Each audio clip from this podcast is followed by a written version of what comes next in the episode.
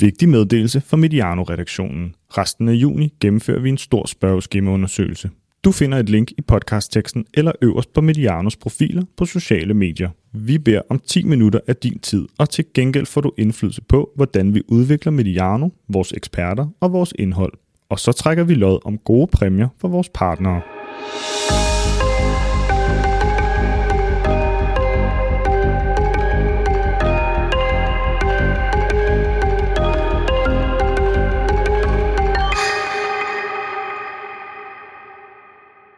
Velkommen til Valby, velkommen til fredagsfrokosten. Vi skal i dag sætte navn på de Superliga-personer, vi godt gad drikke en kop kaffe med. Ikke til et interview, ikke som kilde, ikke for at tale fodbold og prøve at forstå Bo Henriksens måde at spille fodbold på. Vi prøver også at lave øvelsen med landsholdet, der spiller i aften fredag, hvor vi optager mod Kroatien.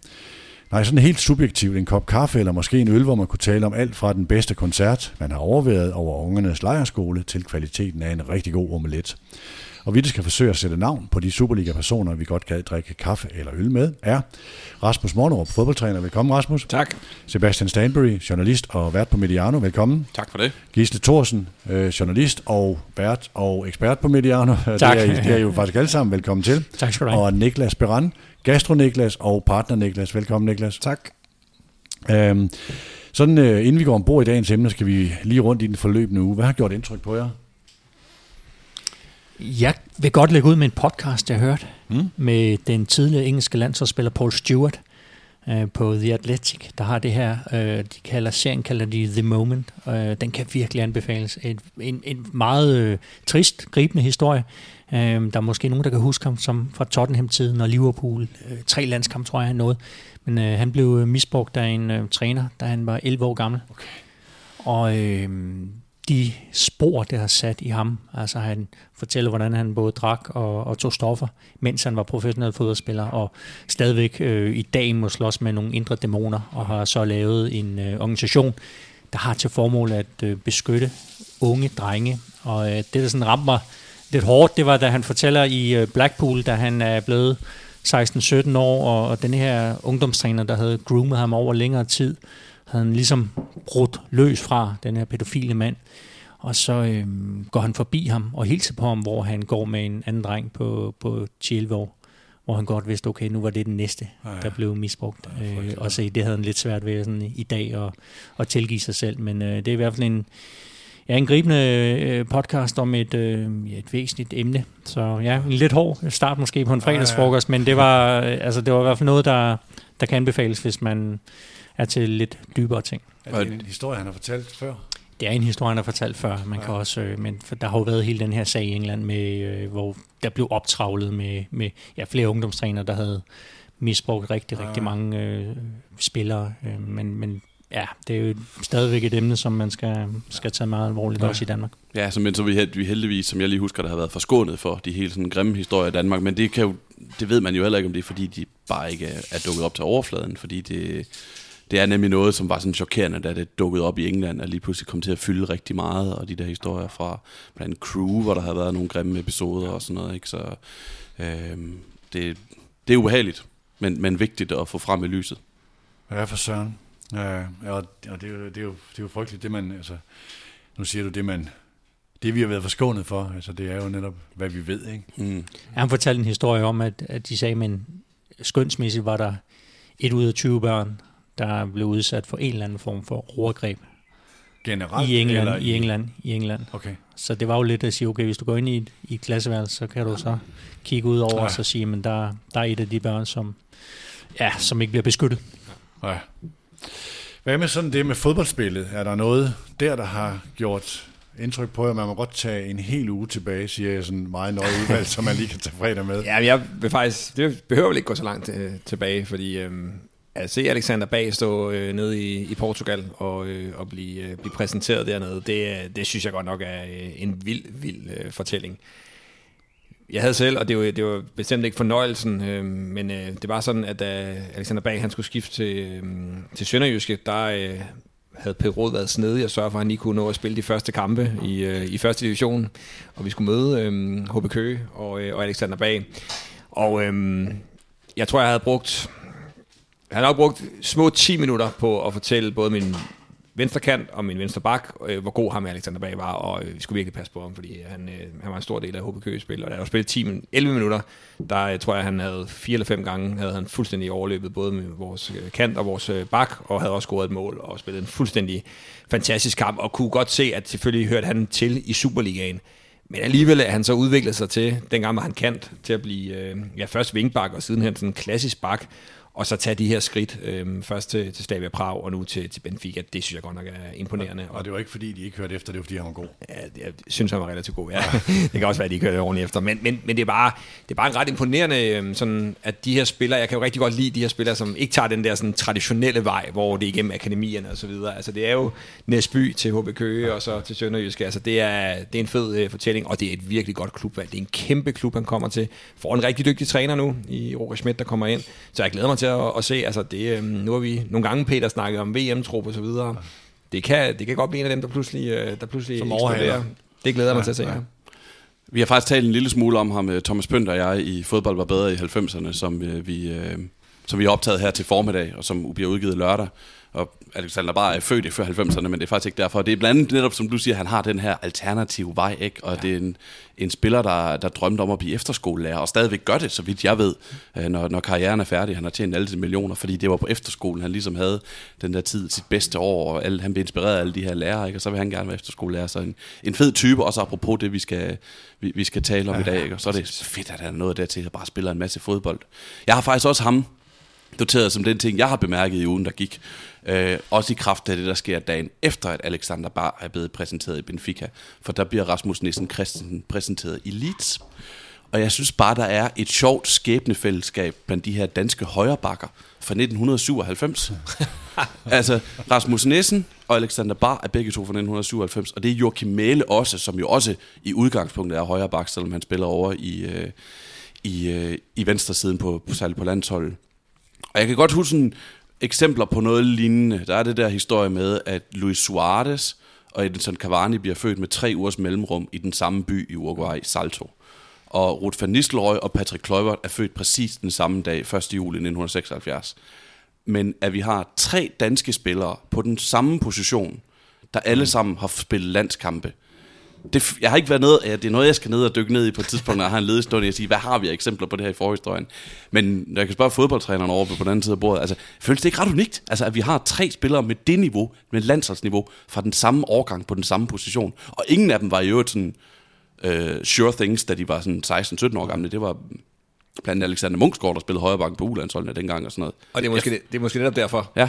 Altså det er jo, fordi det er jo det, der nogle gange sker på de der øh, altså overgange, at der har du en spiller, der bare er bedre end de andre i forhold til udvikling og så videre, der så tager den position på ulandsholdene og bibeholder den. Og det er der jo ikke rigtig nogen af dem, der har været, der har været sådan, så meget ind omkring øh, ulandsholdene. Så det kan være, at det handler noget om, at, øh, at de faktisk har fået lov til at udvikle sig i deres eget tempo, men det er jo, det er jo en fuldstændig vild... Øh, altså forestil dig, at øh, de, man spillede årgangsfodbold på voksen øh, niveau, så, øh, så skulle der altså tænkes alternativ for at få plads til alle, øh, alle tre på samme tid. Og det er vel også noget med positionerne, de har... Øh udviklet sig på. Altså NK var jo midtbanespiller, da ja. Midtjylland spillede i Youth League øh, og var langt fremme, og så endte de jo gradvis ud på den bak, som jeg forstår det i forhold til hans udvikling. Så det er jo sådan, der er, jo, er nogle af også nogle tilfældigheder, og så bringer de nogle kompetencer ind på den position, som gør, at de bliver bedre på den position, fordi ja. de har lært nogle andre ting Men der er vel ikke nogen af dem, der har særlig mange ulandskampe? Nej. De har jo alle sammen haft øh, ned, nederlag i karrieren ja. og kommet godt videre hvor du kan sige, at Male-historien er jo også kendt op for OB, hvor ja, det var da ikke en, man sådan umiddelbart ville satse på. Øh, bare en lang vej. Øh, Rasmus ville slet ikke være fodboldspiller, det var slet ikke det, der var planen. Ja, Rasmus altså. Nissens øh, ophold i Ajax øh, kommer stærkt tilbage. Ja. ja. Men det er rigtigt nok, det, det er spillere, der har spillet andre steder på banen, og så er det ligesom udtryk for det, som jeg ser, synes, vi ser i, i moderne fodbold nu. Hvis du har store motor, jamen, så kan du godt spille en bak. Altså, så skal vi nok lære dig at forsvare til, til et vist til, til husbehov, ikke? men så skal du bruge din store motor til at, at komme med fremad. Ikke? Det har vi også set med, med Mæle, som skal spille derude, ikke? og, og Glenn Riddersholm sagde jo også til, til Alexander Bar, jeg vil godt have ned og spille højre bak, og det var han, det var han utilfreds med faktisk mm. til at starte med. Det synes han ikke selv, han skulle, fordi han var jo spiller. Men øh, det viste sig at være en, en ret god ting, hvilket øh, Alexander Bar også har indrømmet senere hen, ikke? og nu skal han spille nede på fantastiske øh, Estadio Dalus. Men Nielsen Christensen har alligevel spillet en del, men de andre to har spillet 5 og 7, ikke? Jo. Øhm, så, så det, er, det er ret interessant, sådan, at de ikke har været inde omkring, øh, omkring de her ulandshold. Så har det været en, øh, jeg ved ikke om vi har produceret mindre i den her uge, men det har i hvert fald været en årsag til, hvis vi skulle have produceret færre udsendelser, end vi plejer, fordi nu er Sebastian og Gisle så stadigvæk nye på Mediano, så de sådan kommer meget på redaktionen, og dermed har de haft, en, øh, haft meget, meget travlt med at servicere folk, der stod i døren og råbte tallet 13 ud, til, øh, ude, ude i lokalet, og det var det her med, at vi havde sagt i nogle udsendelser, vi havde sådan øh, 10 goodie bags fra, fra Aalbank, og det var, der var specielt en af dagene, hvor det gik helt amok, hvor der, hvor der virkelig var mange. Onsdag, som ja. jeg husker det, ikke Ja. Sebastian? Øh, ja, det mener jeg også. Øh, Jamen, det- eller det- var det måske allerede tirsdag? Nej, det var den dag, hvor, hvor, hvor Svend Gers også var der. Jamen, med, det var onsdag. Med, Det er rigtigt, med ja, fordi, vi, ikke? fordi vi, vi sagde, da Svend Gersen kommer og siger, hvis han også kommer ind og råber 13 nu, så, ved, så står verden ikke længere. Men det gjorde han dog ikke. Men der har lige været en faktisk øh, for 40 minutter siden, er det ikke rigtigt? En time siden, Niklas, er det ikke rigtigt? Jo, det passer meget godt, at han kom ind og, og, og sagde, at han var i gang med at høre en, øh, en episode, hvor, øh, Midtjylland, eller hvor øh, Peter Brygman snakker om Soy Kabah. Øh, Så han havde lige lidt, han ville dele. Og så øh, kunne han få en lille kop med hjem og et klistermærke, fordi vi er faktisk løbet tør for poser nu. Altså for mange dage siden. Men Frolund har lånt, øh, lovet at sende, ikke? Ja, han lovede at sende mere. Jamen, jeg ved ikke, om jeg, helt, om- om jeg tør tage imod dem, fordi hvor vi producerede udsendelser, hvis I skal rende rundt og samle muleposer hele tiden. Jeg synes, det har været hyggeligt. Altså, det har virkelig været hyggeligt, at folk er kommet ind og har sagt hej, og vi nogen har fået lov at se i redaktionen, ikke? Og, og mærke det der, at de ting, vi laver rent faktisk er så populære derude, og der er rigtig mange, der lytter til dem og er glade for dem. Det, det, det er en dejlig bekræft, Specielt bekræftelse. rundvisningen er faktisk det hyggeligste, ikke? Jo. Men også Altså, dagsprovokerende at, at stå et eller andet sted. Lige pludselig er der bare en voksen mand, der kommer ind og råber i redaktionslokalet. Altså, vi sad der i et møde øh, i forgårs, øh, Peter og jeg, hvor der, hvor der kommer en mand og råber så højt, så jeg er sikker på, at både udsendelsen og vores møde i hvert fald endte i, i høje grin, så det, det kan også godt være lidt skræmmende. Og det var, det var der, hvor Svend Gers og Jan Mikkelsen sad inde i studie 1, Ja, og øh. Niklas og jeg sad nede bagved, så kunne vi bare høre ham her. Jeg kan ikke huske, hvad han hed af dem, som råbte virkelig højt. og det har været forrygende at opleve det her. Øh, og i øvrigt altså, jeg ved ikke, om det var på grund af, at det var enormt hyggeligt at have Svend på besøg, altså, som jo er, tror jeg, for, for mange af os, specielt en på min alder, men jeg tror også, mange andre er han, vi siger Mediano lyden af fodbold, men altså, vi må nok også indrømme, at Svend Gers er lyden af fodbold, ikke? Øh, og satte sig ned og fik en hyggesnak og drak en bag, bag om trøjenøl, den her specialøl, som Jan får lavet til sin, øh, til sin podcast. Øh, Øh, og det var sådan en, som, altså, Svend kunne jo godt være et afsæt for diskussionen om, hvem gad man godt sætte sig ned og drikke en kop kaffe med og drikke en øl med, også hvor man ikke skulle snakke fodbold. Fordi han er jo også sådan interessant som, øh, som menneske og, og en skøn person. Øhm, vi, øh, jeg har en ting mere omkring det her, øh, altså fra, fra ugen, men den gemmer jeg lige, fordi det er også et afsæt til, øh, til, til nogle af de her ting. Jeg kan lige prøve at runde et par servicemeddelelser. Vi har øh, et spørgeskema ude i øjeblikket, øh, som man også kunne høre i introspeaken til det her, som kører hele juni. Og vi har fået, hvor meget er I på, Niklas? Lige knap 800 med et døgn på, øh, på markedet. Det er fandme godt. Ja, det er fint. og det er vi jo enormt taknemmelige for. I drømmer ikke om, hvor meget vi bruger øh, de her besvarelser. Det er ikke fordi, at hvis folk siger lidt mere positive besvarelser på den ene ekspert end den anden, at vedkommende så får flere vagter. øh, Men vi har sådan et, det her spørgeskema, er der faktisk hele redaktionen, øh, eller i hvert fald os, der sådan er med til vores månedsmøder og sådan noget, har adgang til det og sådan noget. Har I været og kigge? Lige luret lidt i går, men ikke så meget endnu. Du, du var lidt pikeret at høre til over, at der var to der havde svaret, at de undgik udsendelser, hvor Sebastian Er Stenberg det, er det to nu? Jeg troede kun, det var en. Det er, det er mig, Gisle. Den er op to. og det er sådan, man skal, man skal lige passe på med at tage de der ting for, Det for en bogstaveligt. når der kommer metodisk fejl, ikke Sebastian? Jo, jo, det er jo det. Det er nogen, der Statistisk unøjagtighed, ja. Øh, Nej, det, er, det er så fint, men det, det, det er interessant, det der schema. Man, øh, det, det, det er interessant at blive bedømt på den her måde, ikke? og så er det interessant, at man hæfter sig ved dem der, som man siger, ham kan jeg godt nok ikke lide. Det er ikke lige mig, det der, at det så er ham, der sætter sig i hovedet på en. Der er, meget, øh, der er jo et felt til, til fritekst, hvor de også kan skrive øh, forskellige ting, øh, og som også er meget lærerigt, fordi det er jo sådan en, det er jo ikke en, det er jo ikke en fokusgruppe som sådan, men der er alligevel nogle, nogle, nogle, øh, nogle udsagn og nogle vidnesbyrd, som man kan tage og sige, hvor meget skal vi egentlig lytte til Gisle. Du får at vide, at du afbryder for meget, du, du er for engageret. Okay, Øh, men jeg, det er jeg jo- lytter. jeg hører, hvad du siger. Var det sådan, det var i, i Djøf-bladet. Øhm, og der er mange gode ting, altså i forhold til, hvad for nogle udsendelser vil folk gerne have mere af, hvad savner de af de udsendelser, der ikke er der mere, og sådan noget, ikke? Og det er jo ikke, fordi vi sådan drejer på alle knapper på en gang på baggrund af besvarelserne, men det er en enorm fin øh, øh, ting at støtte, øh, støtte os til. Jeg kan lige prøve øh, bare lige hive nogle tal ud fra, og det er selvfølgelig forløbigt fra, øh, fra, fra de her 800 besvarelser. Øh, der er i hvert fald nogle tal, der har forblødt for mig. Der er 75, mere end 75 procent af jer, der lytter til mere end syv episoder fra Mediano hver måned.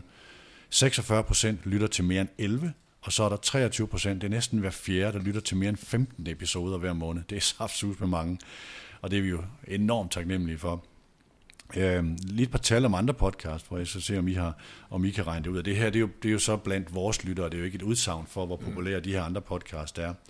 Øh, så hvad vil I tro, at de her fan-podcast øh, er de største blandt vores lyttere, som flest svarer, de lytter til som deres primære ud over os?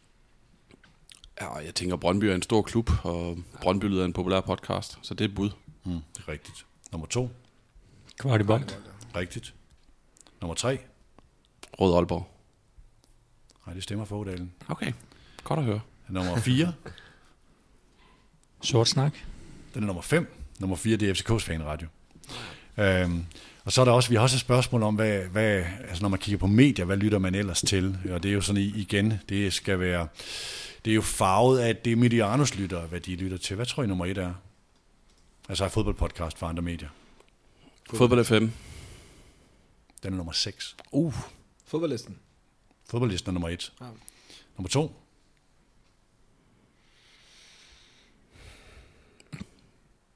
Transfervinduet på BT. Åh oh, ja. Transfervindue. Den er også god. Ja, selvfølgelig. Nummer tre er Bæk bag bolden. Øh, nummer fire, det er sådan en samlet øh, besvarelse på Bold.dk's podcast. Og så nummer fire, det er faktisk Allan over på Podimo.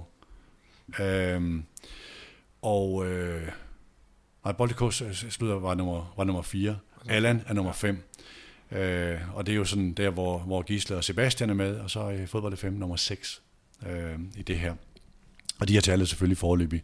Vi håber at ramme mange flere besvarelser i løbet af juni, men allerede efter de første 500 plejer der at tegne sig et ret klart billede. Så det her spørgeskema er rigtig vigtigt for os. Faktisk noget af det vigtigste i hele året. Vi bruger det til at udvikle udsendelser, udvikle vores eksperter og vores model, og hvad er det, vi skal dreje på. Og det lytterne ikke kan se nu, det er, at Gisland øh, sidder og går ind for at stemme på, øh, på Allan herinde på, på Podimo, kan jeg se der. Det er Nej, han, han er inde og svarer det der med Sebastian, den er oppe på tre nu. ja, præcis. der undgår udsendelser, hvor. Sebastian er med. Øhm, og der er præmier, det må jeg heller lige putte ind under det næste punkt. Vi er nemlig på vej med en masse gode øh, partnernyheder, der får ret direkte konsekvenser for indholdet. I næste uge, øh, det bliver formentlig allerede på mandag, præsenterer vi vores nye Premier League-partner. Aftalen blev underskrevet i går, og det glæder vi os rigtig meget til at fortælle om. Og der er plads til mere, hvis vi skal skrue helt op og lave den, den bedste Premier League-dækning, vi overhovedet kan drømme om. Så kunne der godt være en partner mere, men øh, øh, vi er rigtig godt på vej. Vi er i gang med... Øh, Øh, hele sommerforløbet på Superliga Update og Premier League, og det kan vi lave på grund af samarbejde med Hello Fresh, der flyttede fra fredagsfrokosten til andre formater, og bliver øh, partner på VM, hvor vi måske laver Danmarks kampe spilles klokken 16 og 16 og jeg kan ikke huske, hvad den sidste er, om det er klokken 14, men det er i hvert fald, så efter de kampe, der laver vi simpelthen VM-køkkenet, hvor vi øh, håber at kunne lave så også noget Facebook Live, vi kan interagere med, øh, med brugerne, øh, og så simpelthen analysere udsendelserne lige efter øh, kampen, mens vi laver mad i, øh, i VM-køkkenet. Vi kigger på en ny aftale for Superliga for voksne og Max Mediano, og vi er ret fortrøstningsfulde. Og så har vi fundet en partner til Players Lounge. Det er danske Miego, der laver trådløse hovedtelefoner i høj prisvindende kvalitet. De er i gang med at lave en Mediano Edition, som ikke kommer til salg, men som vi kan bruge i konkurrencer og til særlig øh, aktivitet i Støt Mediano. Vi er også i gang med at skrue en firmapakke sammen, så alle redaktionens medlemmer bliver udstyret med Miego-lyd til ørerne. Miego laver nemlig firmajulegaver med hovedtelefoner i høj kvalitet. Den bliver vi testpersoner for, selvom der er langt til jul. Og så trækker vi lod blandt jer, der besvarer det her spørgeskema. Den første vinder bliver trukket på mandag, tror jeg det er. Tre af jer vinder den helt særlige Mediano Edition af det her Miego-sæt, der hedder Boom ANC. ANC står for Active Noise Cancelling. Er det ikke rigtigt, Ludvig? Det er godt. Hvert sæt har en værdi af, af 1700 kroner. Så masser af nyheder på vej. Jeg er ked af, at jeg skal være ham direktøren med alt det her kommercielle, men uden de her aftaler, så havde der ikke været noget Players Lounge. Der havde været meget mindre Premier League, og vi havde ikke lavet udsendelser hele sommeren. Så øhm, nu er vi ret sikre på vejen hen til nytår, og alt hvad der sker herfra er ren bonus. Det kunne for eksempel være en øh, partner til fredagsfrokosten. Øhm, hvad, hvad står menuen på, Niklas, i dag, apropos? Jamen, vi skal have en uh, steak sandwich med alt godt, uh, alt godt for havet, vil jeg sige. Det er det ikke, men uh, med en masse gode ting i. Jeg ville godt have grillet, men uh, vi konkluderede jo, at, uh, at al gassen til din gasgrill, Peter, den står over uh, på Mediano. Flytningen af familien Brygmans øh, samlede øh, ejendel er ikke helt tjenebragt. Der, øh, der, der står en gasflaske i kælderen og hårdt på Mediano. Det er godt, du har en grillpande, vil jeg sige. Og for fanden er det godt. Må jeg jo det udvikle for åbne mikrofon? Ja, selvfølgelig. I, til VM 2014, det var det i Brasilien, hvor alle kampene lå om, om aftenen og, og natten, der havde jeg sådan en ting med, der så jeg samtlige kampe, samtlige minutter af det her VM. Og hvis der var en, jeg gik glip af, så så jeg den for skudt efterfølgende. Det var en ting, jeg satte mig for. Og hver dag satte jeg mig for, at jeg også ville lave mad, der kom fra et af de landshold, der spillede. Stærkt. Så det kan vi overveje til, til VM-køkkenet, til den tid kommer, og ligesom at, øh, at, at målrette det, hvem der rent faktisk spiller fodbold den dag. Fremragende. Anledning til dagens emne emne øh, jeg tror egentlig, vi havde de her flere anledninger. Jeg nævnte det her med Svend Gers. Øh. Jeg blev inspireret af, af, af, Lønge Jacobsen i en interview, han gav til TV2 Nord, hvor han indigneret siger, hvordan kan det her bettinghalløj fylde så meget, og der bliver ikke gjort noget ved det. Øh, og han kender så mange igennem fodboldens verden, der har været ude i problemer, og stadigvæk får man lov til at markedsføre sig så voldsomt, som man gør. Øh, jeg skrev så til Lønge og sige, nu skal vi altså have en snak om det her, ikke? Øh, og øh, Lønge, han, han, han kunne ikke lige svare med det samme. Han sad på Skagens, eller på Sæby fiskerestaurant og var i gang med fruen med krabbe, øh, nej, hummerhaler, øh, krabbes, øh, hvad hedder sådan noget? Krabbesalat. Krabbesalat. Krabbesalat og, øh, og, og håndpillede rejer, som øh, så, så, så han svarede først om aftenen. Øhm, Det lyder dejligt, det lyder lækkert. Så jeg håber, at, jeg håber, at vi også kan, Gisler og jeg pusler med en serie om det her, hvor vi siger, at vi vil belyse nogle aspekter af det her med, at det i virkeligheden nok er den, det segment, der markedsfører sig allermest i, øh, i, øh, i Danmark. Og øh, en undersøgelse viste for nylig, at var det 11 procent? 10 eller 11 procent af befolkningen Ja, man taler om en halv million, ikke? det er saftsus med mange, der har problemer, mens man kan se markedsføring, der bare siger, det er ægte hygge. Og hjemlig hygge, og hvad det ellers er, det, altså jeg er fuldstændig enig med, med, med Lønge, det burde simpelthen forbydes. Ikke betting, øh, men markedsføring er det ikke, fordi det er, det er noget snavs det her. Nå, øh, reglerne på det her med øh, den person, vi godt vil drikke den her kop kaffe eller øl med, vi er ikke alle sammen kaffedrikkere, Uh, vi må nævne et stykke aktiv person i Superligaen, et stykke tidligere figur i Superligaen, og med person, det er ikke fordi, vi ikke må sige mand eller sådan noget kønsneutralitet. Det er fordi, en, det kan både være en spiller, det kan være en træner, det kan være en uh, direktør, det kan være, det kan for så vidt være alt omkring en, uh, en klub, så en, derfor en Superliga-person, uh, og så en aktuel person uh, omkring det danske landshold. Og I skal ikke tænke som journalister eller fodboldtrænere, men være helt subjektive, lystbetonede privatpersoner og sige, hvem har man lyst til at simpelthen bruge en times tid på at snakke om alt muligt med, øh, som man gør med sine venner. Hvem vil lægge ud? Det kan jeg gøre, hvis det er. Øh, først så har jeg sådan spekuleret på, hvem der gider at drikke en øl eller en kop kaffe med sådan en gammel mand som mig. Altså, jeg kan for eksempel konstatere, at der er ingen spillere fra årgang 1987, som jeg er født i, der har spillet fodbold i Superligaen i sæsonen 2021-2022. Det var, det var lidt en mavepuser at, at, at opdage det. Øhm, og så har jeg sådan, sådan tænkt over det der med, fodboldspillere har jo ofte ry for at være sådan lidt kedelige. Og jeg har øhm, ofte selv tænkt tanken, må jeg indrømme. Og det, og det, jeg tror måske, det er ofte er fordommene, der slår igennem. Men jeg ser, jeg ser jo mange spillere, der ligesom bliver spurgt om, hvad kan de godt lide at lave i deres fritid. Og så siger de, jeg kan godt lide at slappe af og være sammen med mine venner og min familie. Og det synes jeg er sådan et standardsvar. Kan, kan I genkende det, at det er sådan et standardsvar? Og det er jo nok egentlig meget smart. Fordi så tror jeg, man bliver en rigtig god fodboldspiller. Ja. Altså, hvis du, øh, hvis du har fokus på din træning, og så så for at få hvilet, når du skal hvile dig, og så være klar til træning igen dagen efter. Øh, men det er måske ikke det, der sådan, i min bog gør mig altså, sådan, de mest interessante personer, og derfor kan godt fodboldspillere godt have ry for at være sådan lidt grå, om det så er fortjent eller ufortjent. Der skal man nok være mere i, i en fodboldtrup, øh, når mikrofonerne er slukket og, og, og kameraerne er slukket, end jeg er. Men jeg kan, jeg kan så konstatere, at jeg har jo lavet den her serie Drømmen hen over foråret, øh, og har talt med Abner Mukolli og Mathias Kvistgaard og Rasmus Vinderslev og Hans Christian Badat. Øh, og, og det har faktisk været en rigtig god oplevelse, synes jeg. At det her med, at øh, normalt, når jeg ligesom har interviewet spillere i forbindelse, når jeg har været på tipsbladet, så har det været noget med at komme ud og øh, tænde for, øh, tænde for en øh, diktafon, og så sidder der en spiller ofte i træningsdragt over på den anden side af bordet, nogle gange i klipklapper, og så laver vi interviewet, og så siger jeg tak for interviewet, det var hyggeligt at møde dig, og tak fordi du har tid. Ja, det var fint, og så skal personen videre i sin dagligdag. Ikke? Men her med, med drømmen, så har vi jo også haft øh, vores gode ven Markus øh, Kalifen med til at lave noget video. Og der har været sådan noget tid til bare lige at stå og chit-chat en lille smule efter, øh, i forbindelse med de her optagelser og sådan noget. Og det har bare været nogle hyggelige samtaler.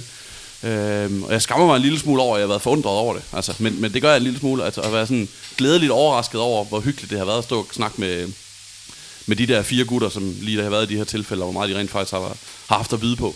Så øhm, det, det har været dejligt.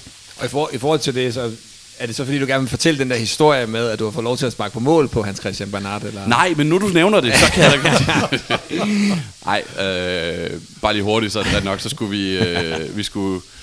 Det, var, det her det er jo to dage inden pokalfinalen, og så øh, skulle vi have nogle skud, hvor Hans Christian Bernard på OB's træningsanlæg redder nogle bolde og sådan noget. Til videoen. Til video, ja. ja. Og til Markus lavede en rigtig fed video, som man, som man kan se på, på, på vores Facebook-side og på Twitter-profil og sådan nogle ting. Og så skulle jeg sparke nogen. Og så legner jeg op til straffespark øh, på første spark, og så siger jeg, jeg er højreben, og jeg sætter den, hvor jeg altid sparker, jeg sparker hende. Siger jeg, så siger han. Og så siger han, når du er højreben, og så kaster han sig til sin højre side, og jeg sparker til min højre side, og den går bare lige ind. Så, så fik jeg sparket et par spark, og skåret på et par spark også på ham. Så ren, ren i vandre, ikke? Jo, det var faktisk det, fordi da, da vi så når til, da vi så når til straffesparkskonkurrencen to dage senere i pokalfinalen, så kan, det afgørende spark er i Vandre, der sparker til sin højre side, mens øh, HC han går til sin egen højre side og laver, altså, laver Stanbury-finden på ham. Ikke? øh, og det så, siger han jo bagefter i Vandre. Ja, præcis. Jeg laver, jeg laver ja, ja, ja, ja, det, det, havde han, det havde han godt hørt, at det var det, man skulle lave på ham. Så ja, det er rigtigt. Det var egentlig ikke den, jeg ville fortælle, men, øh, men det har i hvert fald nogle, været nogle fine oplevelser, og tak fordi I gik en mulighed. Nu er der en mere, der trykker ikke det at udsende sig med Sebastian Stanbury. Du er oppe på fire nu. Vælger dem helst fra. Jeg tror jo, det der du beskriver, øh, nu, når du har været ude, så har du været ude som skrivende journalist ja. tidligere med Tipsbladet, ikke? Jo. Øh, jeg oplever i hvert fald en ting, når, også når vi kommer ud med optager og skal lave optagelse med podcast, altså det, der sker før og efter optagelsen, hvor man lige sniksnakker lidt, fordi du er fysisk derude, og du skal række noget udstyr til, så taler du en, det, der kommer filtreret ud, for det er det jo. Altså, nogen lægger bånd på sig selv, det er ikke alle, der er fuldstændig ufiltreret og siger hvad som helst. Og så slukker du båndoptageren, eller hvad det er, du slukker, øh, og så kommer der nogle gange nogle andre samtaler, det er sådan en ting, som jeg i hvert fald oplever som, måske også kvæg min alder og sådan noget, har været med mange, mange år, ikke? Altså sådan at sige, mm, du er tryg som interviewperson, altså som spiller, træner, leder, eller hvad det er, ved at det er, øh, og der er podcastmediet enormt taknemmeligt, fordi det, de siger, kommer ud, Øhm, og så er der en, en, øh, et rum før, før og bagefter, hvor, hvor der bliver talt meget, og hvor jeg synes jo, personerne er med til at gøre sig interessante eller, eller er interessante, fordi de, øh, de, de, altså, man snakker om alt muligt, ikke? Mm. og det er mere ufiltreret. Ikke? Og det er nogle ting, som jeg, det tror jeg også, du gør, Rasmus, altså, ja. kan genkende det her med at ud og snakke med en træner og sådan noget, så er der en, der er det der, og det er ikke fordi for at sige, at det, der kommer ud, det er dårligt, eller det er, det er voldsomt filtreret, men der er bare nogle ting, som man ikke kan sige så direkte øh, i noget, der kommer ud, for det kan blive hørt af spillere, det kan blive hørt af fans osv., ikke? som vi jo så bruger øh, i vores analyser nogle tid efter, når vi skal sidde og snakke om en eller anden problemstilling, så ved vi, jamen, okay, den her træner har faktisk prøvet at tage nogle hensyn til den her spiller, fordi han har haft det svært eller sådan noget. Ikke? Øh, så det der formatet gør også, at når man kommer ud, og det samme gælder med tv, altså med, øh, øh, eller med video, det oplevede jeg også som, altså i min tid som tv-journalist, det der med at få, at du får egentlig et andet rum med dem, du er ude hos af en eller anden grund. Øh, fordi det skrevne er sådan meget, vi sidder ned, og så sidder man blokken frem, og snakker vi, og så lukker man blokken, og så går man, ikke? Jo, Men det er også derfor, ja. at, øh, at for eksempel, at når Monroe ude og lave det taktiske værksted med trænerne, så er der en anden dialog, som fungerer på en anden måde, fordi det er en kollega. Og, man og det er der også. Og det samme med Hebo, når han taler med spillere. Bestemt, der, er, der er en åbenhed, som man ikke får så mange andre steder. Fordi at nogle gange, og det kan godt være, at det er et levn fra gamle dage, Peter, det må du fortælle, men om det der med, at journalister er ligesom nogle gange lidt the bad guys. Om der er helt klart, altså, jeg har også været tabloidjournalist. Øh, og altså, når jeg kom ud på KB's anlæg som øh, ekstrabladsjournalist, så sagde Michael og Martin Johansen, der kommer kniven.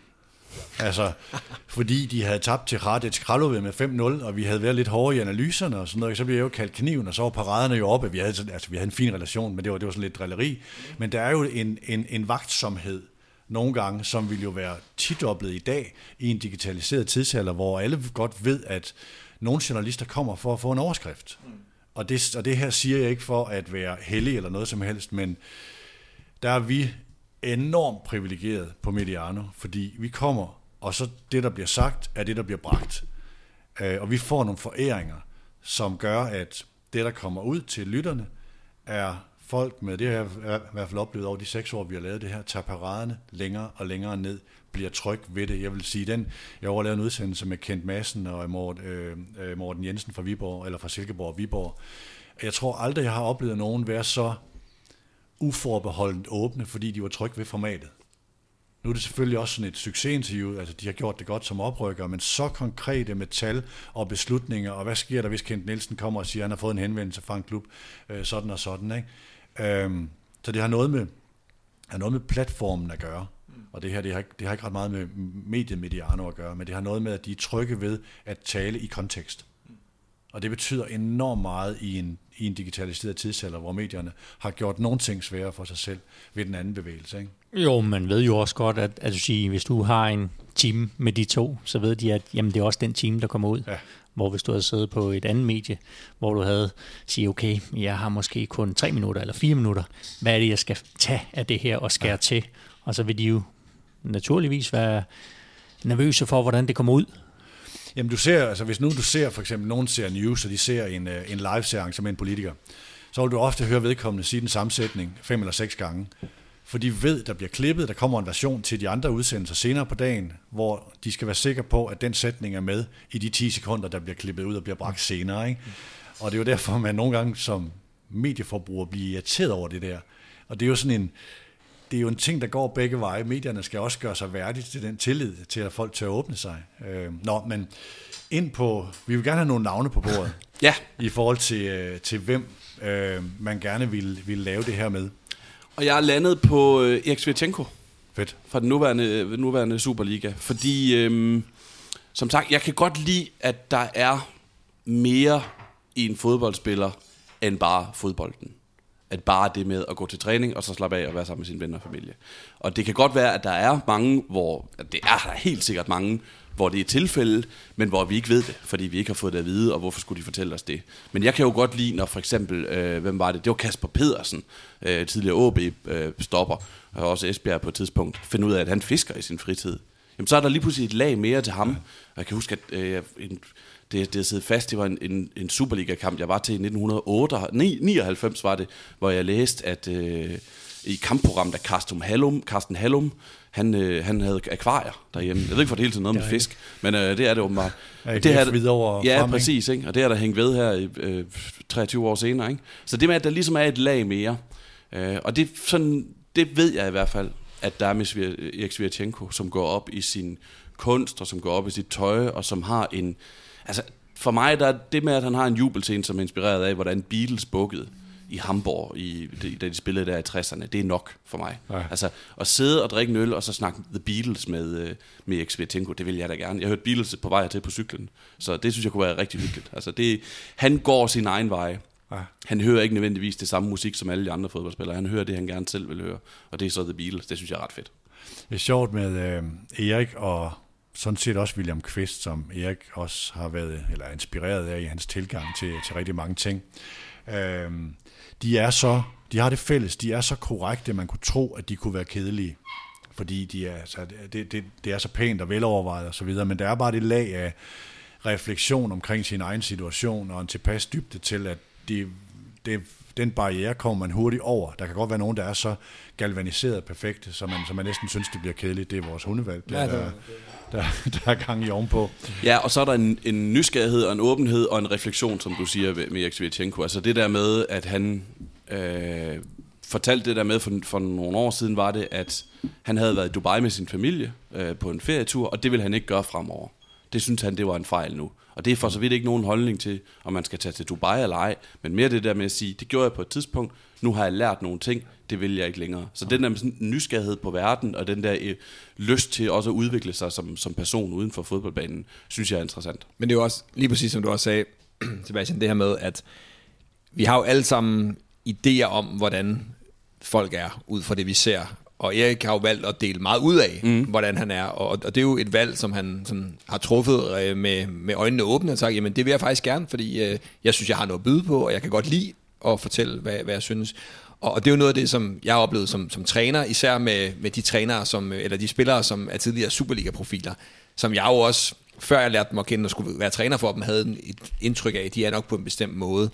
Og det er jo, som du siger, det er jo ikke alle fodboldspillere, der bare går hjem og spiller FIFA, og, øh, og så ser familien, og så er det det. Altså det er jo netop, der er jo så mange flere lag, og jeg synes jo, at dine fremragende udsendelser i Drømmen viser jo netop, altså også af quizgården, altså jeg tror, der er mange, der har det indtryk af sådan en ja, spredbasse, som øh, der, der er fuld fart over osv., men at, at lære ham at kende, øh, der er så meget vundet ved det, også for spillerne, fordi jeg tror virkelig, at det er noget af det, jeg håber, det er noget af det, vi vil se endnu mere af, at vi ikke øh, reducerer nogle spillere til, at de er på en bestemt måde på banen, ergo er de også sådan som mennesker. Og der synes jeg faktisk også, at spillerne har et, det er jo ikke et ansvar, fordi de bestemmer jo selv, men jeg tror faktisk, det kan være, jeg tror, de kan vinde rigtig meget ved at fortælle lidt om, hvem de er. Om det så bare er, at man er løsfisker i fritiden, eller om man kan lide at spille skak, eller man kan lide at øh, læse Nietzsche, eller hvad søren det kunne være, så tror jeg virkelig, at det er noget, der... Øh, jeg håber, det er noget, vi vil se mere af.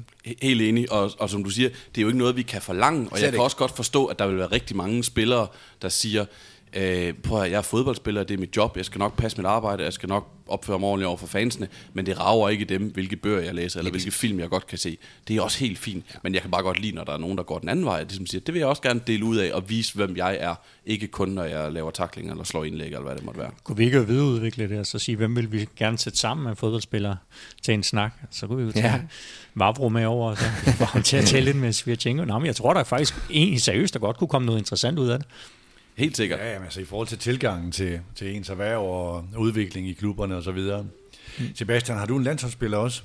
Eller Øh, landsholdsperson? ja, jeg har taget uh, Thomas Delaney, Ja. som også for mig er sådan en, øh, uden jeg nødvendigvis ved, hvad hans store fritidsinteresse er, så står han også meget som en åben person, og som de gange, jeg har mødt ham, det her, det skulle så ikke være en journalistkontekst, øh, det er ligesom det her tankescenarie, men det er dog i journalistkontekst, jeg har mødt ham, når jeg har været i landsholdslejren som, som journalist, øh, ellers da han spillede i FC København for den sags skyld, ikke? og han var altid en, der mødte, øh, og ikke var bange, for, men, men havde noget at lytte til spørgsmålene, og gerne ville svare på dem, og gerne havde noget at fortælle. Mm. Øh, og stod der ikke som noget, der nødvendigvis bare skulle overstås. Så han har altid, altså han har altid slået mig som en, en person, der åbner sig ud mod verden, øh, og som øh, har noget at byde ind med, og som virker skide sjov og skide mm. hyggelig. Altså, det, så ham har jeg valgt på, på landshold. Så, øh, alternativt måske Christian Poulsen, fordi jeg bare godt, godt kunne tænke mig at tale om det liv, han endte med at leve. Han var også, apropos Alexander Bar, ja. ikke en spiller, som man regnede med, da han måske var 17 år gammel, at han skulle være landsholdsspiller, men han var en spiller, som i kraft af sin fodbold kom til at bo i Ruhr, i Sevilla, i Frankrig, i Torino, i Liverpool, i Amsterdam. Ikke? Altså det liv, han har levet i kraft af fodbolden, det synes jeg kunne være sjovt at sidde og snakke med ham om de der oplevelser, han har haft, og de der, den der geografiske kendskab, han har. altså, det er der mange af, men jeg synes bare, han har altid slået mig som et godt eksempel, fordi han virkelig har været rundt i nogle, i nogle rigtig steder, lækre steder at bo. Ja. Jo, men det er, det er rigtigt, og jeg, jeg, jeg tror, nøgleordet er refleksion. Mm. Altså, øh, det du siger med Svirchenko, og hvor man tager ind på ferie, og så reflekterer over det, ikke? det er altså, det bunder i refleksion. Altså det der med frem for bare, at det er fint nok at være i nuet, men det er jo eftertanken, der er interessant. Refleksionen over den, den tilværelse, man er i. Øh, altså det er jo der, jeg, altså jeg har altid sagt det her om, altså om, om Jesper Grønkær, altså øh, både i sin aktive karriere og sådan set også nu. Han var interessant som spiller, han var interessant som person, og han rakte ud over fodboldspillet. Det vil aldrig være interessant for mig, ikke at jeg ikke vil drikke en kop kaffe med Niklas Bentner, vel, men altså, det, der forestiller jeg mig ikke, og det har intet at gøre med, at jeg tror, at han ikke er reflekterende, men han, han, han, han, han giver bare ikke noget indtryk af en særlig refleksion over sin egen situation, hvor øh, det, det har Grønkær altid gjort, ikke? Og derfor er, har det altid været interessant. Uden kun at skulle nævne FC Midtjylland forsvar, så kunne man også tage sådan en som Alexander Ja, Scholz, ikke? Ja. Altså, som jo, inden vi nærmest lærer ham at kende som fodboldspiller, der ved vi, at han er typen, der øh, altså, klatrer i bjerge i Himalaya og tager til Island for også at kunne gå vandretur deroppe, ikke? og bruger en ferie på at bestige Kilimanjaro nede i Afrika og sådan noget. Ikke? Så han er også en, man, man, der er værd at tage med. Som fin hat af Erik Svirchenko Ja. i en eller anden gave på et Har han tidspunkt. ikke også et er artilleri derhjemme, tror jeg, han har. Jo, jo. Der havde han et artilleri hjemme i lejligheden Okay. i Aarhus, tror jeg faktisk, han havde. Ja, det havde han. Jeg Ja, interviewede, ja, jeg interviewede ham en gang nede i, i Belgien, hvor han fortalte, at han havde købt en masse, masse bøger af russiske forfattere. Ja. Og dem, dem havde han liggende i sådan en stak, og han ville ikke læse dem. Dem ville han vente med at læse, til han en dag skulle spille fodbold i Rusland. Altså, det, det kan jeg godt lide sådan noget også, ikke? Og jeg det tror også, han, han skulle. Ja, det tænkte det han i hvert fald. Han var ikke sådan... Jeg tror, han tænkte, at, at jeg vil gerne til Rusland spille fodbold på et tidspunkt. Det synes jeg, han gav udtryk for. Og ikke fordi, der har du nogle rigtig store kontrakter. Det tror jeg ikke, han var utilfreds med. Men mere fordi, han Det skal lige kunne tænke siges, sig... det er nogle år siden, det her. Ja, det er mange år ja. siden. Uh, ja, det er mange år siden. Uh, men fordi, at, uh, jamen, så kunne man lære det samfund at leve. Jeg tror, jeg tror virkelig, han har det fedt over i Japan. Det håber Ja. jeg for ham. Den der øh, samtale, som Claus Elgaard har med ham i Fremkaldt, øh, er også ja. en, øh, en, en fantastisk snak, hvor han fortæller om at kampsved, bare han sidder der i det interview, for han kan virkelig ikke lide det, at være i den der situation, og Claus han gør ham jo tryg i situationen, ikke? Øh, og bliver virkelig en interessant samtale, hvor man lærer personen at kende, ikke? Øh, stærkt. Rasmus? Ja, men hvad, hvor skal vi starte henne? Superliga? Nuværende? Ja. Ja, men øhm, det bliver du glad for, Peter, fordi det, som jeg egentlig har taget udgangspunkt i, det er faktisk lidt det modsatte af dig, i forhold til det der med, hvem der egentlig har noget sådan at byde på, eller noget dybde i forhold til, at de giver udtryk for det, så er jeg egentlig mere nysgerrig på dem der, hvor vi ikke ved så meget om. Mm. Altså, der vil jeg faktisk prioritere og sige, at jeg kunne godt tænke mig at blive, øh, at blive klogere på nogle, øh, nogle personer. Det bærer faktisk øh, alle, alle mine tre personer præg af, og altså, jeg havde otte på min liste, så det var, jeg synes, der var mange, der kunne være rigtig interessante. Men jeg endte med, med Nikolaj Poulsen. Og, og det gør jeg egentlig, fordi der er der om nogen en spiller, som har fået et prædikat på sig, og det har han også selv været, øh, været med til at, øh, at give sig selv det prædikat, men det er fodboldspilleren. Mm. Jeg kunne godt tænke mig at blive klogere på mennesket, Nikolaj Poulsen. Øh, og det handler lidt om det her med, jeg også som træner har haft nogle fordomme, forestillinger om, hvordan nogle bestemte spillertyper de var, før jeg kom til at arbejde med dem. Og der er jeg virkelig blevet overrasket, og især nogle af dem, som modstanderen ikke så godt har kunne lide øhm, som Nikolaj Poulsen nok øh, falder i den kategori, der, øh, der kan man virkelig blive overrasket. Og det, var, det, det kunne jeg virkelig godt tænke mig, og øh, det, jeg ved ikke, om, om det ligefrem bliver en øl, det er jo igen en fordom. Jeg tænker, at det er mere, der en kop kaffe med, med Nikolaj Poulsen, men at, at blive lidt klogere på, hvad er han egentlig for et, øh, for et menneske, og hvordan, hvordan har han det egentlig med at, øh, at være den her, den her type på banen? Vi har jo en øh, forspørgsel ude hos øh, AGF om, at kunne man lave Nikolaj Poulsen i Auditalk, mm øh, som jo netop er et format, hvor det handler om noget andet end spillet på banen. Ikke? Ja. Om at også tage fat om myten om sin egen person. Øh, og lægge nogle lag til, øh, for at folde ham, øh, undskyld, jeg tænker, at han skal være foldet ud, mand, men altså folde, folde personen lidt mere ud. Ja. Det kunne være interessant, helt enig. Ja, for det der med at blive klogere altså på, på folk. Nu kan jeg jo lige nævne nogle, altså nu, det kan være, jeg skal vente med det efter, for så kan være, jeg tager nogle af dem, I har. Jamen, det kan godt være, jeg tager nogle af dem, I har. Jeg venter. Okay, så, så landte den over hos mig. Jamen, jeg, jeg sad jo og kiggede på den her liste på 2.918 øh, Superliga-spillere, som der vist været i, i gennem de seneste lidt over 30 år. Uh, og jeg landede sådan relativt langt nede på listen. Uh, men det er en mand, der altid har stået lidt som et mysterium for mig. Uh, nu ved jeg ikke, om I, nu kommer lige sådan lidt. Det var en mand, som Luis van Gaal mente kunne have været blevet verdens bedste fodboldspiller.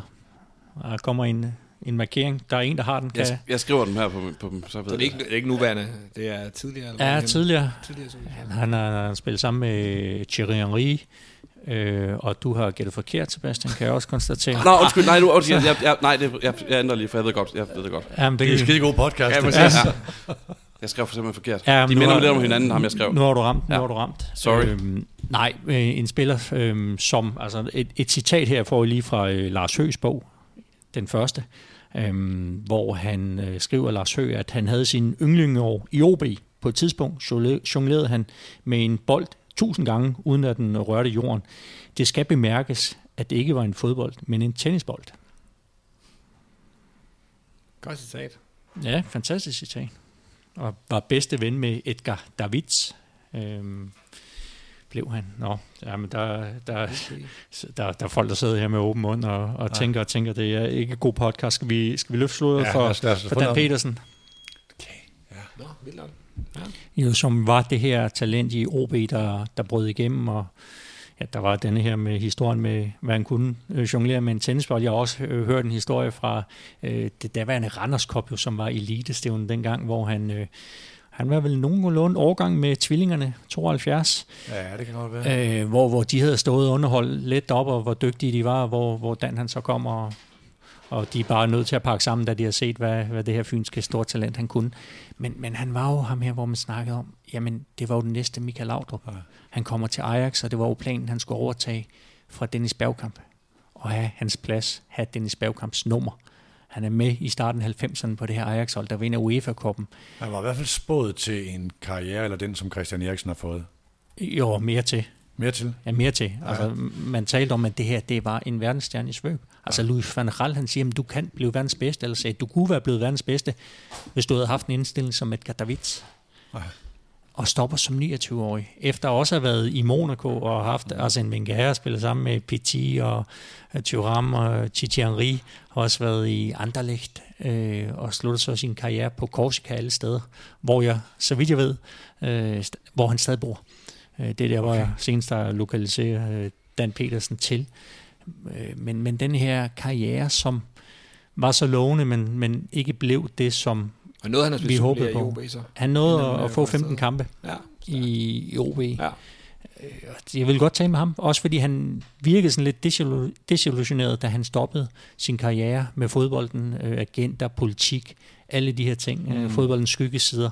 Så det kunne være interessant at tale med ham om det. Hvem havde du gættet på, Sebastian? Først? Jeg skrev Ronny Egelund til at starte med, Ah, men det var simpelthen okay. fordi, jeg blandede dem sammen op i hovedet, fordi det var, det var lidt samme typer, den der dygtige, tekniske, offensive spiller med de store forventninger. Ja. Øh, men ja, jeg blandede sammen, hvem der var i Barcelona, hvem der var den, altså bare navnene. Jeg havde, Ja, ja, ja. jeg Dan Pedersen. Han, han, han, spil, han spillede så også i øh, Brøndby, den gode Egelund, da han var Ja, og var Har jo du også en- forbi, jo, forbi OB senere. Har du en nutidig?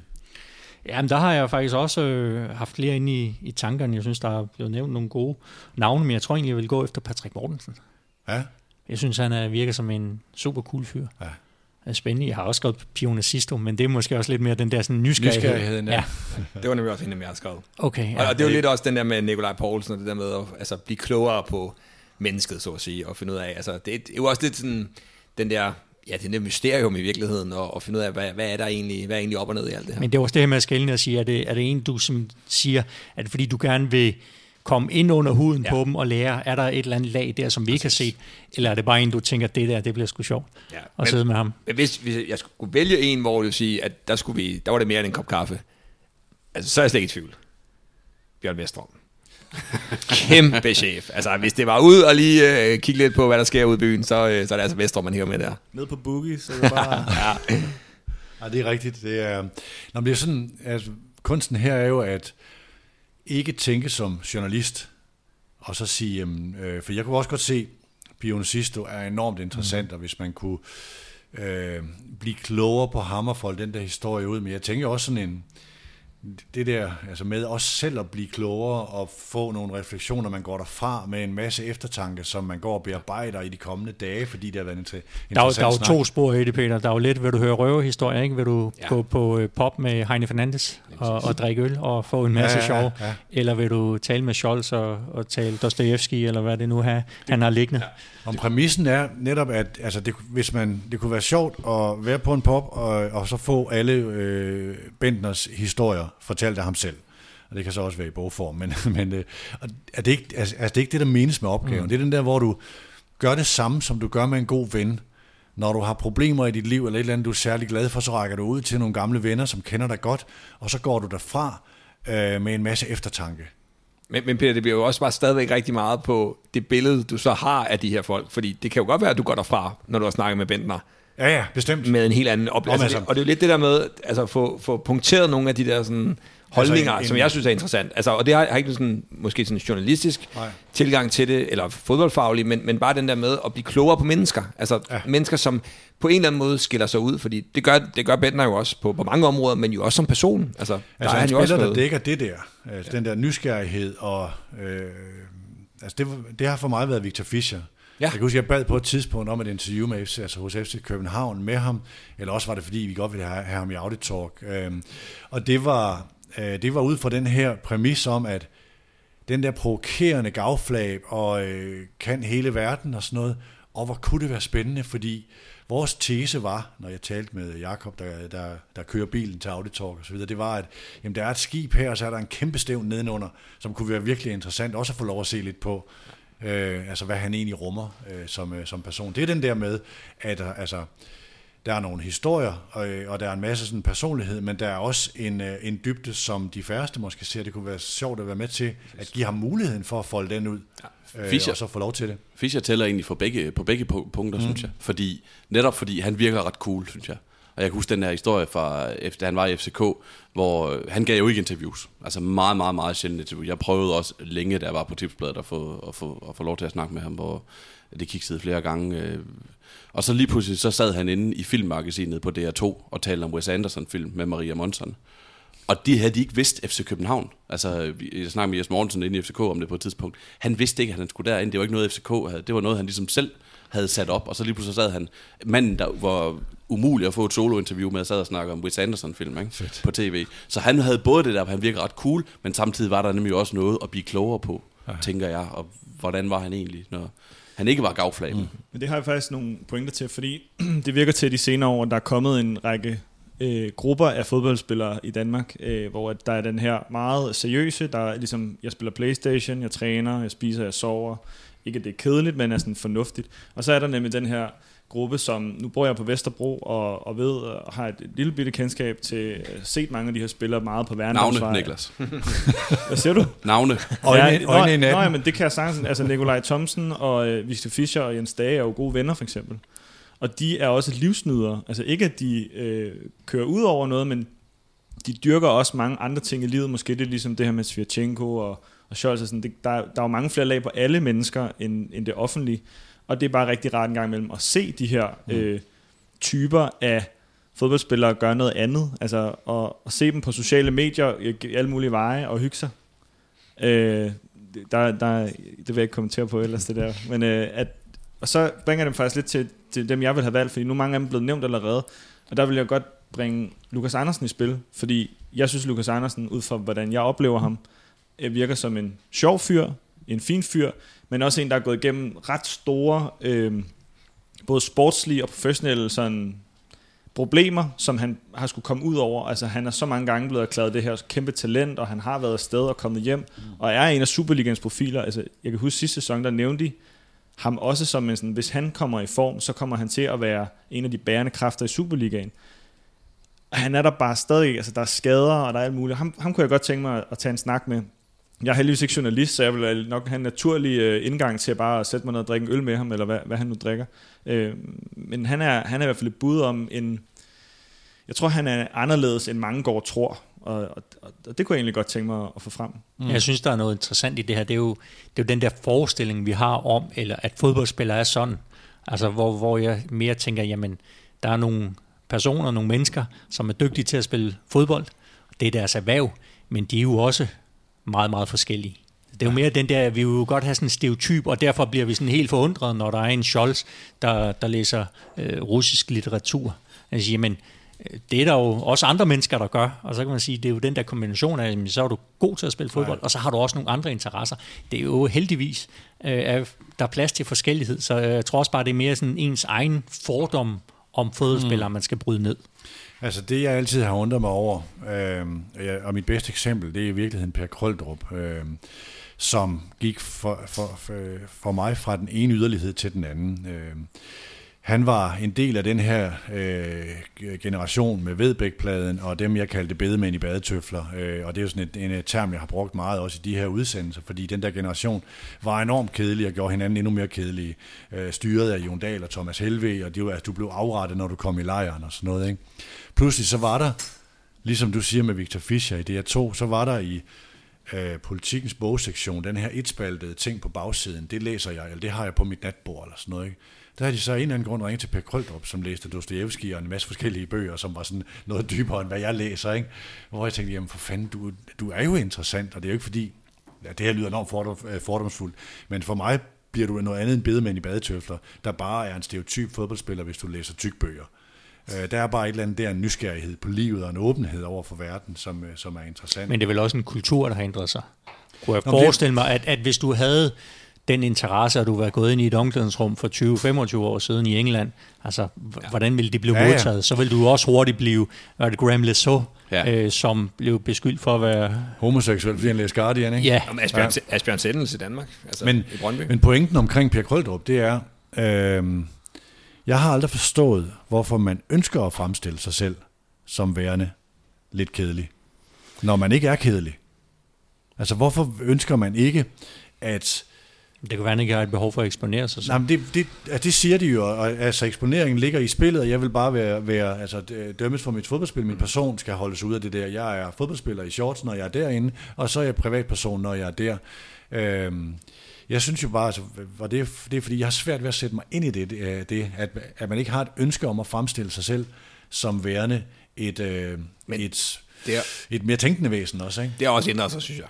Altså, der, der Har er det også, det? Ja, det synes jeg. Jeg synes, i og med, at... Jo, jo- scenesættelse, ja, men, men ikke nødvendigvis i forhold til at fremstille en dybde, hvis du har en dybde. Nej, men jeg synes, der, der er kommet mere fokus på, altså man anerkender nu, både som træner, men også spillere, at det er et underholdningsprodukt. Mm. Jeg, synes, jeg synes, spillere og trænere, alle er blevet bedre til at acceptere den præmis og sige, det er også en del af det. Altså, og så er det jo, som Sebastian sagde i starten, de skal jo selv have lov at vælge, det skal alle jo have lov til at vælge, hvor meget vil man give sig selv, så at sige. Ikke? Fordi Ja, det er jo trods alt, man har et erhverv, og så skal man jo ikke tvinges øh, til nogle ting, man ikke, øh, man ikke har lyst til. Men der er også bare nogle ting, der følger med, og der synes jeg, at vi ser en udvikling. Jeg synes godt, det kunne blive endnu bedre, fordi jeg synes jo sådan, i mange år var for mig, øh, altså håndboldherrerne har været gode til at skabe den der fortælling, altså være gode til at vise, hvem er vi egentlig, altså hvad kan vi, mm. udover at, at, at spille håndbold, så at sige.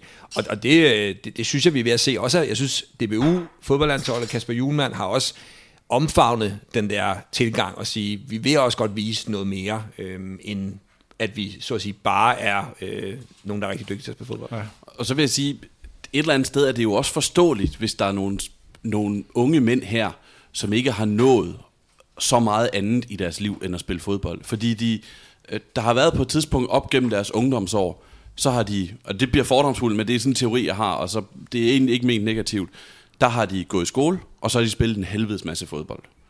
Og så på et tidspunkt, så stopper de med at spille, gå i skole, og så spiller de en helvedes masse fodbold. Stadigvæk. Og når de så ikke spiller fodbold, så er det faktisk rigtig fint, at de slapper af og koncentrerer sig til næste gang, de skal spille fodbold. Ikke? Så det er, jo et, det, er jo, det er jo fair nok, hvis de ikke... Hvis det er ligesom er det, de har fokus på. På et tidspunkt var fodbold deres fritidsinteresse. Ikke? Og så bliver deres fodbold deres erhverv, og så har de skulle finde nogle andre fritidsinteresser. Og det er ikke sikkert, det er dem alle sammen, der, der har nået det endnu. Øh, det er jo også unge mænd. Jeg ved ikke, hvor spændende jeg var som, som, som 21-22-årig. Og så er der også noget med det der med, at, i forhold til det, du siger med at være... Øhm, at man gør sig selv kedeligere, end man er. Det er også noget med at skulle passe ind på en eller anden måde. Jeg læste et interview med, med en gammel AGF-spiller, Jimmy Højer. Øh, det er ham, der har, han har jo skrevet en skønlitterær bog, der hedder Intethedens bristende illusioner. Okay. Hvilket ikke er den gennemsnitlige fodboldspiller, der gør det. Og han fortalte jo, at i fodboldsporten, øh, der var nok mange holdkammerater i AGF, som syntes, han var lidt mærkelig, fordi han kom ikke og drak en, masse, øh, og, og drak en øl og så Champions League onsdag aften. Der havde han nogle andre ting, han hellere ville. Øh, så der passede han måske ikke helt ind, fordi han var, som han var. Samtidig, da han, han læste, han var kendt med i nordisk sprog og litteratur og havde sidefag i filosofi, når han ligesom var på Aarhus Universitet, så jamen, det er da bare ham der fodboldspilleren, og kan, kan du finde ud af det her? Ikke? Så han var ligesom i to verdener, ah. hvor man så ham for den anden verden. Og det, der skulle han også ligesom finde sit, sit ståsted og passe ind på en eller anden måde. Ikke? Ja. Det kan jeg også godt forstå, at for eksempel sådan en som Krøldrup også skulle passe ind i, i, mm, ja. i en landsholdstrup. Men det er jo igen, altså jeg tror, der er meget i formidlingen også med at folde ud. Det, det er heller ikke fordi, at øh, øh, folk er mere interessante, fordi de læser Dostojevski. Det der øh, efterhånden øh, berømte Kasper Schmeichel interview med Euroman, jeg kan ikke huske, om det var, der lavede det. Øh, Var det Kasper Stenbak, der lavede det? det sådan husker jeg det. Men sådan meget i hans det, detaljeudvikling af målmandsspillet, mm. var jo fuldstændig 100% i en fodboldkontekst. Men han blev interessant som determineret menneske igennem mm. det interview. Så det er, jo, det er jo også formidlingen i det, lige så vel som Jonas Hebros samtaler også lærer mig som lytter rigtig, rigtig meget om de spillere, fordi der kan det format, hvor du taler om den der spiller i, på det der tidspunkt i din karriere, der gjorde det og det, det giver også en læring i, altså personen. Det behøver ikke kun være, hvilken musik hører du, hvilken mad laver du derhjemme, og hvilke bøger læser du. Så, så, så der ligger bestemt også noget i, i formidlingen, øh, som, som, som også er noget, vi skal tage alvorligt. Det er jo derfor, Hebos samtaler er, er, er rigtig spændende, fordi man lærer meget om folk, der ikke altid... Altså, snakke med Philip Billing. Jeg kender sgu ikke ret meget til Philip Billing, udover de steder, han har spillet, og den måde, han spiller på. Men her lærte jeg da rigtig, rigtig meget om ham. Altså den der samtale. Det synes jeg var en Men det er også det, jeg en mener med, at jeg, kan ikke, altså jeg er svært ved at se, hvad, hvad man taber, hvis man har lyst til, eller mærke at stille op. Altså, jeg tror, de fleste, der har set den her Viborg-dokumentar, holder med Lukas Lund nu. Altså hvis man ikke har gjort det i forvejen, så sådan tænker jeg, man håber, at det går knægten godt, fordi altså, den måde, han åbner op og fortæller, altså, det, er jo, det er jo det, der sker, når vi lærer mennesker at kende. Ikke? Altså, så, så får vi en fornemmelse af, at okay, der er måske mere, end det vi bare lige ser. Og, og det er jo derfor, jeg, jeg synes, det, det er enormt interessant med de her, som måske ikke åbner så meget op, når de pludselig begynder at åbne op. Hvor, altså, det er jo også fordi, man har indtryk af, at man kender Svirchenko rigtig godt i forvejen, mm. fordi han er så åben omkring tingene. Har vi fået... Øh, vi fik Erik Svirchenko og Thomas Delaney fra dig. Ja, Øh, havde du en historisk eller tidligere Superliga-person? Ja, så, så tænker jeg Anders Lindegård faktisk. Mm. Øhm, som også er et eksempel på, som jeg godt kan forstå, hvorfor nogen af de her spillere ikke gør det. Ikke udleverer sig selv så meget, øh, og ikke er så åbne nogle gange. Fordi Anders Lindegård lærte vi at kende som en person, man kunne spørge om hvad som helst øh, i en journalistisk kontekst. Han var den eneste på landshold, der ville fortælle, hvad han stemte, for eksempel i en eller anden landsholdslejr mm. engang, kan jeg huske. Øh, det havde han ikke noget problem med at fortælle om, og jeg kan huske dengang, han havde en en blog på et bettingselskab, hvor han sådan skrev, og så skrev han en blog om homoseksualitet i fodbold, hvor jeg også sådan tænkte, okay, det har du frivilligt besluttet dig for, det vil jeg godt lige fortælle om mine holdninger til, og sådan noget. Der skilte han sig ud. Han var virkelig en meget, meget åben person, og virkede som en ret fed person af den årsag, synes jeg. Jeg så ham komme gående med barnvognen den anden dag, så jeg kan ja, måske ja, sætte godt. et eller andet op. De Men så lige, forsvandt han jo. De har lige fået nummer, jeg ved ikke om det er nummer to eller tre. Jeg havde faktisk lejlighed til at drikke en kop kaffe med ham for nylig, og han er enormt reflekteret. Ja. Øh, og, en, og en super interessant person. Ja, han. men han forsvandt jo faktisk. Fordi der var en periode, hvor han var meget åben, mm. og hvor han, selvom han spillede Manchester United, gav han store, interessante interview, og havde holdninger til ting og sager. Og så er det som om, jeg tror, vi drev overdrift på ham, mm. vi som medier. Det er jo det med fodbolden, der er der lidt det samme. Der var en, der sagde noget. Der var en, der sagde ord. Det ja. samme med Thomas Graversen et eller andet sted, ja. fordi han var jo også enormt åben og, og gav også meget af sig selv. Jeg kan da huske, der, der er kolleger, der har besøgt ham i, i Liverpool, hvor man kunne se det her poolbord og alle de her ting. Altså, og så lige pludselig fra den ene dag til den anden, men det tror jeg også det der med at sige, hvor meget kan du give af dig selv, og du føler bare, at medierne bliver ved og ved og ved. De vil have en lund til dig hele tiden. Ja, og så, Frank Arnesen, det samme, ja, da han så, gik i, i Silencia Stampa i Chelsea. Ja, så æder det der til sidst, fordi du ja. siger, okay, nu kan jeg mærke, at det måske går ud over det, som jeg egentlig er ansat ja. til at lave. Gisle, du havde Dan Petersen. Ja. Og Patrick som, som den tidligere. Patrick Mortensen. Og Patrick Mortensen, ja. Mm-hmm. Hvad med landshold? Jeg kan jo godt gå med Delaney også. Ellers, ellers tager jeg Corner, Cornelius, og så bliver det Cornelius, Delaney, undertegnet, og så tager vi Sebastian med. Bare lige så han kan mærke, hvordan det er sådan, have det rigtig sjovt. Både, både Cornelius og Thomas Delaney virker som nogen, der rigtig godt kan lide at grine. Ja. Det synes jeg er fedt. Ja, det er rigtigt, ja. Og Rasmus øh, Nikolaj Poulsen som den nutidige. Ja. Hvad havde du som den, den, øh, den, den, øh, den tidligere Superliga-person? Jamen, der har, jeg, der har jeg tre, hvor jeg ikke har besluttet mig for, hvem det skal være. Men jeg kan jo tage en hurtig beslutning. Øh, sige, øh, I hvert fald to af dem øh, har meget, meget flot hår. Og jeg tror, jeg nok ender med Dan Eggen, faktisk, øh, som jeg synes kunne være, kunne være rigtig interessant. Ham havde jo også, og Tøresen også.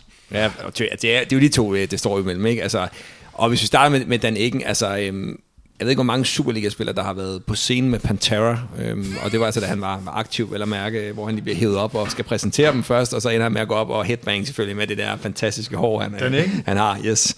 Så, øh, så, så, allerede det er der noget med, det, det vil man godt høre noget mere om, og, ja. og, og han slog mig jo faktisk den ikke som en, en type, også med de historier, der har været ude for frem, både med Tøre, øhm, øh, som er relativt farverige, at når han var færdig med at spille fodbold, så var det det. Altså, så øh, var det noget med at skulle beskæftige sig måske med lidt musik, og, og, og den var rundt, øh, den store passion, han havde for, for musik. Og så tjekker jeg op på ham i går. Ved du, hvad han laver nu? Han er i den norske fodboldforbund, ikke? Jamen, han er chef for, for træneruddannelsen i Norge. Ja, altså, netop. Og, og, og der er, øh, lige før, der, det det billede, skulle på artiklen, altså den her, altså, jeg kan jo huske ham som den der mand med det der store hår, og så sådan lidt forhudlet ud nærmest, øh, øh, kærlig men vel at mærke. Og nu står han der øh, og, og står snor lige og øh, pænt øh, klippet og så videre. Øh, men ham kunne jeg godt tænke mig, øh, jeg tænker både, der kunne være en kop kaffe, men der kunne også være noget, der var lidt stærkere. Ja, det var også det, han kom jo også til København for at studere. Præcis. Det var jo derfor, han øh, ja, ja, det, tog, tog ned, og så, okay, så passede det med, at han kunne spille lidt fodbold i frem samtidig med. Ja.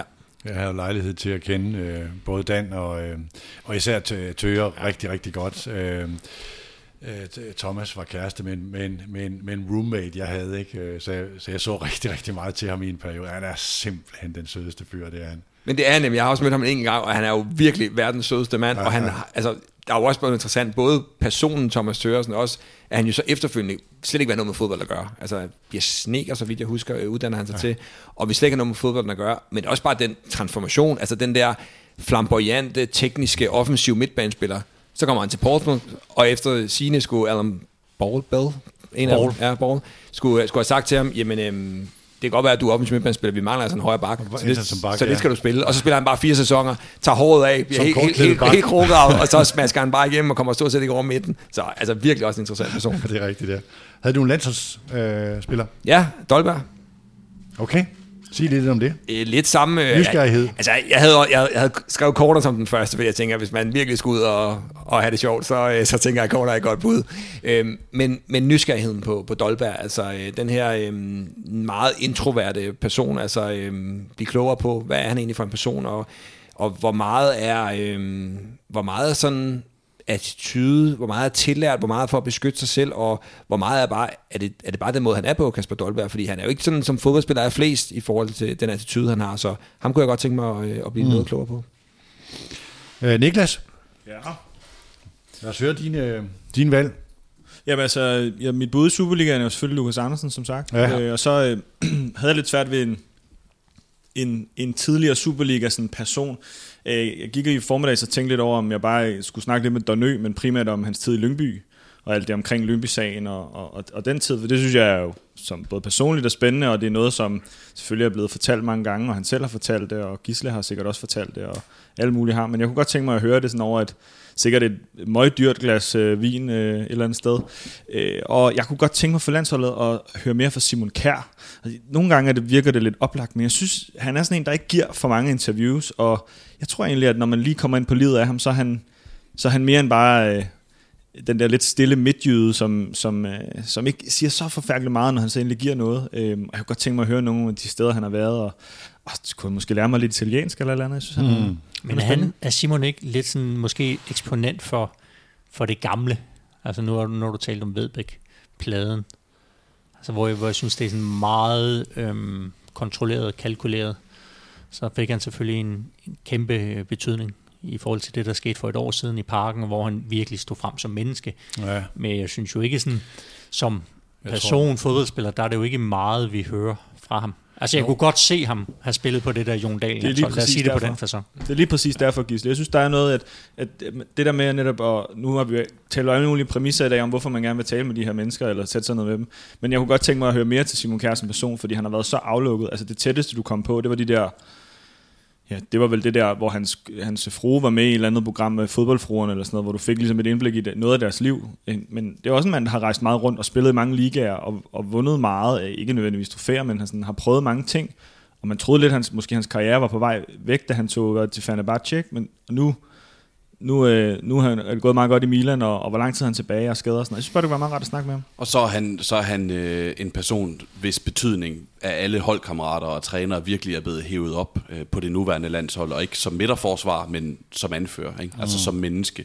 De roser alle sammen, hvor meget han har betydet mm. for, at der er blevet skabt et hold ud af, ud af det nuværende danske landshold. Så det passer jo egentlig meget godt i. Jeg er fuldstændig enig med dig, Gisle. Altså, han, Simon Kjær er jo, er jo et eksponent for, for Vedbæk-pladen, og også, kommer også lige ind omkring hold lige i de sidste år, Jon Dahl-årene og sådan noget. Ikke? Måske også lige høre med det der skæg der, hvad der foregik der. Det var godt tænke. Men, men han, Og nu her? Men han virker, Ja, han er virker som en, en holdkammerater, alle, altså en, som alle holdkammeraterne holder af. Jamen, jeg tror, øh, jeg sidder og tænker på den der tråd, der er i forhold til, hvem har de haft som forbillede, hvem har de spejlet sig i. Ligesom vi siger, at Erik øh, spejlede sig i William, eller så, øh, altså var fascineret af de her ting, så tror jeg, Simon Kjær har haft det med Daniel Akker, og Daniel Akker kan jo også godt forekomme en anelse stereotyp, hvis han bare er i et flash-interview ligesom Simon Kjær kan. Akker er jo, som jeg, altså jeg, jeg kender ham ikke som, øh, som person, men er jo interessant. Øh, og jeg tror bestemt også, Simon Kjær er interessant. Så det er sådan en, hvor jamen, man ved, der er noget. Det er dy- dybest set bare et spørgsmål Men er alle mennesker til... ikke interessante et eller andet sted, hvis nej, du siger, nej, ikke, ikke alle. Okay. ikke, ikke alle, det skulle jeg til at sige ret kategorisk. Ja, ja, der, der er altså nogen, hvor man har prøvet nogle timer, og det, der, der kommer altså ikke noget ud her. Det kunne også være spørgeren, Peter. Ja, det er rigtigt der. Nå, øh, god valg. Øh, hvis jeg lige skulle runde af med, jeg nævnte Grønkær som, øh, som den sådan tidligere Superliga-person. Jeg vil nok sige, og det er sådan lidt i overgangen til at være tidligere og være nuværende David Nielsen, synes jeg jo er, jeg kender ham selvfølgelig godt, ikke? Men, men han er bare interessant. Øh, og hele det der, han har været igennem i, øh, i både i sit liv, men, men især også i, øh, i de her øh, kongen af Aarhus til, øh, til, til den her sæson, han lige har været igennem, øh, er enormt interessant. Og altså på landsholdet, der, der synes jeg faktisk, det er svært. Der, der er mange, der er interessante, både med nysgerrigheden. Altså, når stadigvæk en af de mest interessante spillerpodcast, jeg har hørt, det var Morten Glindvads samtale med Martin Brathwaite efter målet i Dublin. Den der med den lange tog. Altså han lige får den prik ind, der afgør de der ting.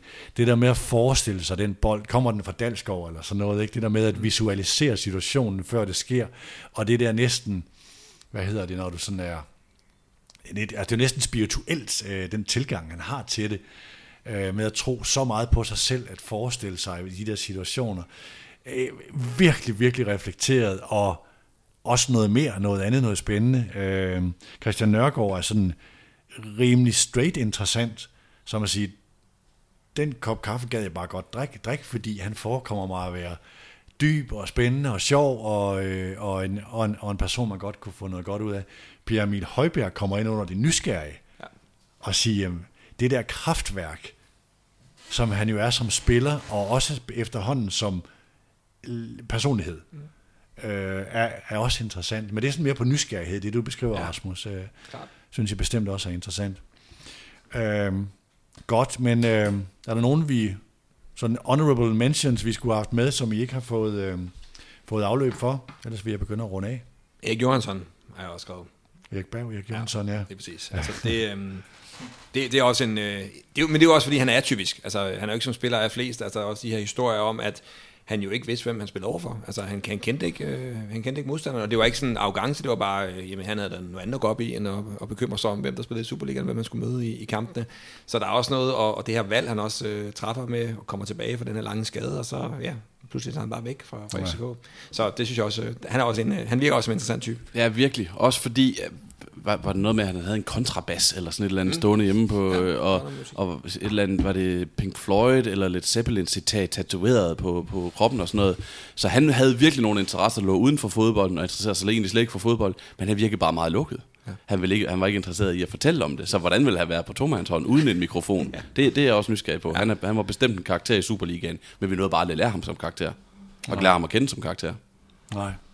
Godt, men øh, leg selv med derude og, øh, og tag snak med hinanden. Det er jo det, de her samtaler, de her, øh, de her udsendelser er til for. Det er for at starte en samtale og inspirere til at lege med øh, de her tankeeksperimenter. Hvad kunne man selv godt tænke sig? Der står steak sandwich øh, på, øh, på køkkenbordet herovre klart. Vi har ikke nogen partner, vi skal nævne i afslutningen af det her. Derfor får I lige et afsluttende budskab fra en øh, rigtig god ven af huset, Rasmus Hammerik, der har hjulpet os med de her speaks, der blandt andet betød, at vores kommende Premier League-partner øh, selv skrev til os, og det har en del øh, andre faktisk også gjort. Så øh, rigtig god kamp til jer, der skal i parken i aften. God kamp i parken på mandag og foran skærmene. Rasmus og jeg er klar lørdag formiddag med en analyse af Danmark-Kroatien. Husk spørgeskemaet. Sebastian er stadigvæk lidt, lidt rystet over det der. Vi skal se, hvad den er op på, hvem der, undgår, hvem der går udenom de her udsendelser.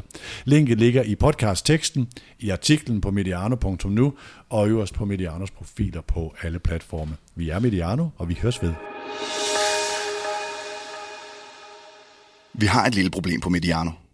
Men måske er det en mulighed for jer. Hello Fresh var med til at skabe fredagsfrokosten. Nu er de flyttet over i andre formater på Mediano og bliver partner til VM. Men vi kan jo ikke pludselig nedlægge fredagsfrokosten.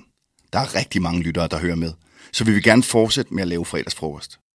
Derfor leder vi efter en virksomhed, der vil være partner på et af vores mest populære formater. Det kan være noget med fødevarer, noget med køkkener, noget med isenkram, grill eller noget med et glas vin til maden. Der er mange muligheder. Hvis du vil høre mere, så skriv til kontakt mediano.nu, så vender vi hurtigt tilbage og laver et oplæg i løbet af kort tid. Vigtig meddelelse fra Mediano-redaktionen. Resten af juni gennemfører vi en stor spørgeskemaundersøgelse. Du finder et link i podcastteksten eller øverst på Medianos profiler på sociale medier. Vi beder om 10 minutter af din tid, og til gengæld får du indflydelse på, hvordan vi udvikler Mediano, vores eksperter og vores indhold. Og så trækker vi lod om gode præmier for vores partnere.